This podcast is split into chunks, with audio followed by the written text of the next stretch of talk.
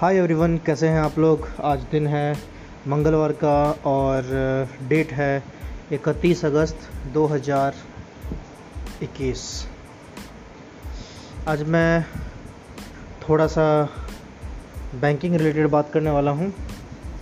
Banking related in the sense की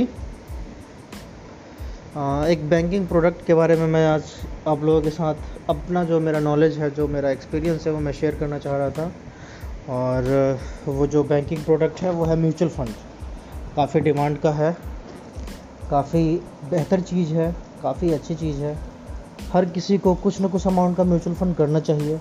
क्यों करना चाहिए, वो मैं आगे डिटेल में थोड़ा समझाने की कोशिश करता हूँ। हो सकता है कि बहुत लोगों को समझ में आए, बहुत लोगों को नहीं समझ में आए, ठीक है? क्योंकि अगर आप एक स्टैटिक्स टिक्स अगर आप देखते हैं तो अपने इंडिया में ऑलमोस्ट 130 करोड़ लोग रहते हैं ना?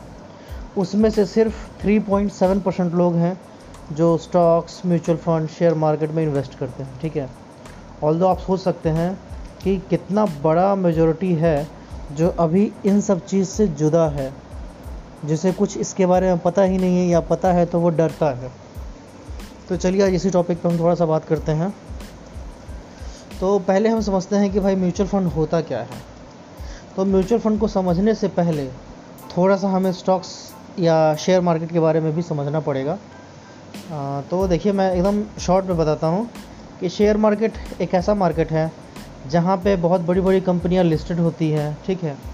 और वो कंपनीज़ क्या करती है कि वो फ़ंड एक्वायर करती है, लोगों से पैसा इकट्ठा करती है और उस पैसे का वो फिर क्या करती है कि अपने कंपनीज़ में लगाती है और कंपनीज़ में जो भी रिटर्न आता है है ना, जो भी प्रॉफिट होता है, उसका लोग आपस में जितना भी पैसा वो इकट्ठा कर रही होती है अपने क्लाइंट से और जो भी पैसा लिया होता है उसके शेयर के हिसाब से उसको वापस प्रॉफिट या डिविडेंड है ना, वो लोग वापस डिस्ट्रीब्यूट कर देते हैं। ठीक है? जैसे फॉर एग्ज़ाम्पल मान लीजिए कि कोई कंपनी है और उस कंपनी को भी पैसा चाहिए तो वो आम पब्लिक आम जनता से पैसा इकट्ठा करेगी। ठीक है? और अगर आम जनता से पैसा इकट्ठा करती है तो उस केस में होता क्या है कि आम जनता अपना पैसा उस कंपनी को देती है और वो कंपनी उस आम जनता के बेस पे उस पैसे को इन्वेस्ट करती है अपने कंपनीज़ में। चाहे वो रॉ मटेरियल के हो, के लिए हो, चाहे वो प्रोडक्शन के लिए हो, चाहे वो कोई चीज़ मैन्युफैक्चरिंग के लिए हो, या इवन गुड्स और सर्विसेज़ के लिए हो, कुछ भी के लिए हो, ठीक है? तो वो उसको अपना यूटिलाइज़ करती है, फिर वो अपने प्रोडक्ट को या सर्विसेज़ को बाहर मार्केट में बेचती है।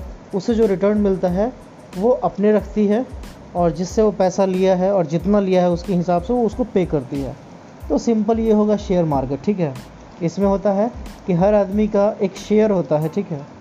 वो जितना ख़रीदता है उसके हिसाब से उसको उतना मिलता है सिंपल। दूसरा चीज़ हो गया कि अब शेयर मार्केट तो है ही तो फिर ये म्यूचुअल फ़ंड क्या होता है? तो होता क्या है कि जब आप शेयर मार्केट में इन्वेस्ट करते हैं तो बहुत सारा स्टॉक्स है स्टॉक्स इन द सेंस कि भाई वही शेयर वाला चीज़ ठीक है?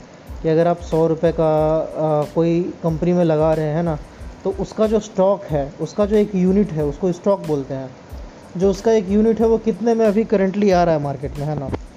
तो अगर मान लीजिए कि H D F C bank का शेयर है, ठीक है?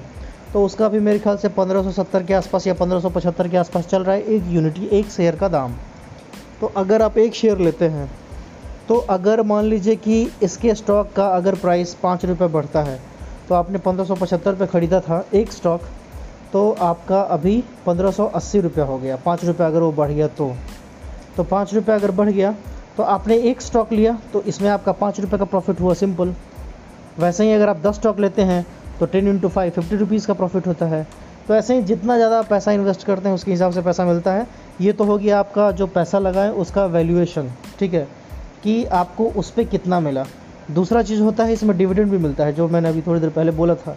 डिविडेंड होता है कि अगर मान लीजिए कि आप पैसा इन्वेस्ट किए हुए हैं और आप उसको बेच नहीं रहे हैं तो कंपनी क्या करती है कि बीच बीच में डिविडेंड अलॉट करती है, ठीक है? डिविडेंड डिस्ट्रीब्यूट करती है। तो वो जो डिविडेंड डिस्ट्रीब्यूट करती है, वो डिविडेंड हर जो भी उसका इन्वेस्टर्स होते हैं, है ना? उन सबको वो उसके इन्वेस्टमेंट के हिसाब से उनको डिस्ट्रीब्यूट किया जाता है। तो जैसा भी आपका इन्वेस्टमेंट होगा, उसके हिसाब से आपको डिविडेंड मिलेगा। मुझे भी मिलते हैं, कुछ स्टॉक्स मैंने ख़रीद के रखा हुआ है तो उसमें मुझे भी कुछ डिविडेंड्स आते हैं। तो वो डिविडेंड बहुत कम होता है, वो आपके पैसे के हिसाब के बराबर होता है। आप जितना ज़्यादा लगाएँगे, उतना उसके हिसाब से वैसा डिविडेंड आएगा आपको, ठीक है? अब चलते हैं हम लोग फाइनली म्यूचुअल फंड पे। तो म्यूचुअल फंड पे समझने के लिए फिर से एक छोटी सी बात और है कि अगर आप डायरेक्ट खुद से किसी कंपनी में इन्वेस्ट करना चाहते हैं तो आपके पास नॉलेज होना चाहिए कि भाई, किस कंपनी में लगाऊँ कि मेरा पैसा बढ़े या कंपनी ग्रो करे तो मुझे ज़्यादा प्रॉफिट मिले, है ना? हर कोई चाहता है कि अगर मैं एक सौ रुपये किसी को दे रहा हूँ तो उससे मुझे मैक्सिमम रिटर्न मिले, ठीक है? और वो मैक्सिमम रिटर्न लेने के लिए वो थोड़ा सा रिस्क भी सहता है। और यही चीज़ म्यूचुअल फंड या स्टॉक मार्केट में होता है कि अगर आप डायरेक्टली स्टॉक मार्केट में निवेश करते हैं, ठीक है?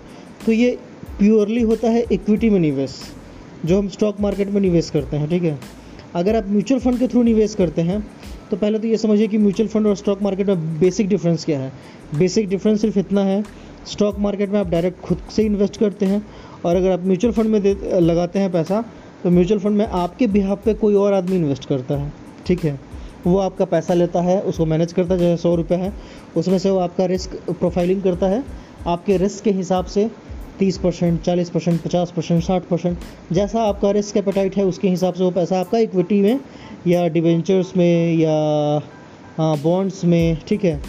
या डेट में, ऐसे वो डाइवर्सिफाइड करके वो इन्वेस्ट करता है, ताकि आदमी का पैसा डूबे नहीं, ठीक है? कुछ हद तक उसको बचाया जा सके, लेकिन ये लॉन्ग रन में हमेशा प्रॉफिटेबल चीज़ होता है।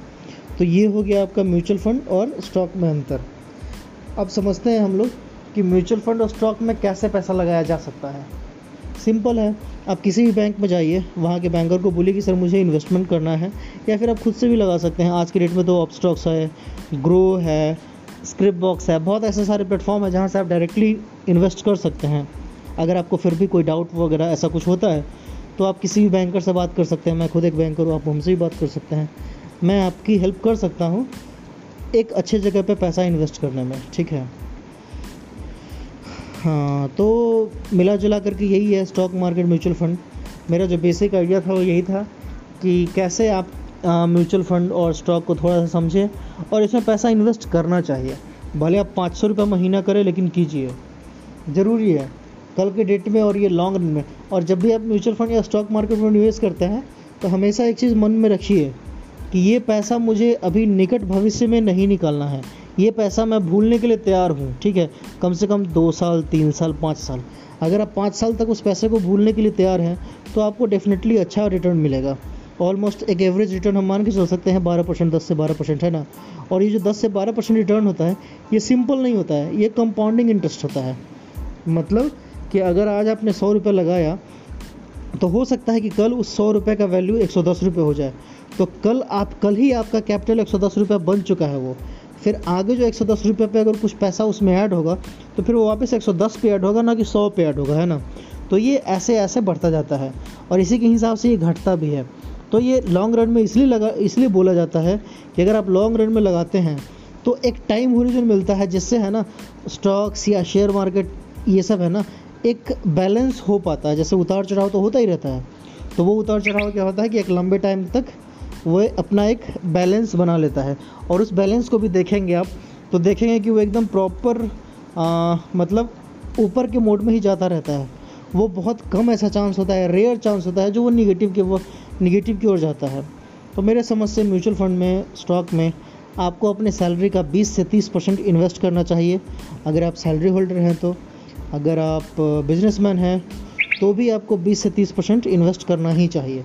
अगर आप इन्वेस्ट करते हैं तो ये आपके कल के लिए है, आपके फ्यूचर जनरेशन के लिए है, ये आपके बच्चे के लिए है और ये सबसे बेस्ट प्लान होता है। That's all thank you good night bye take care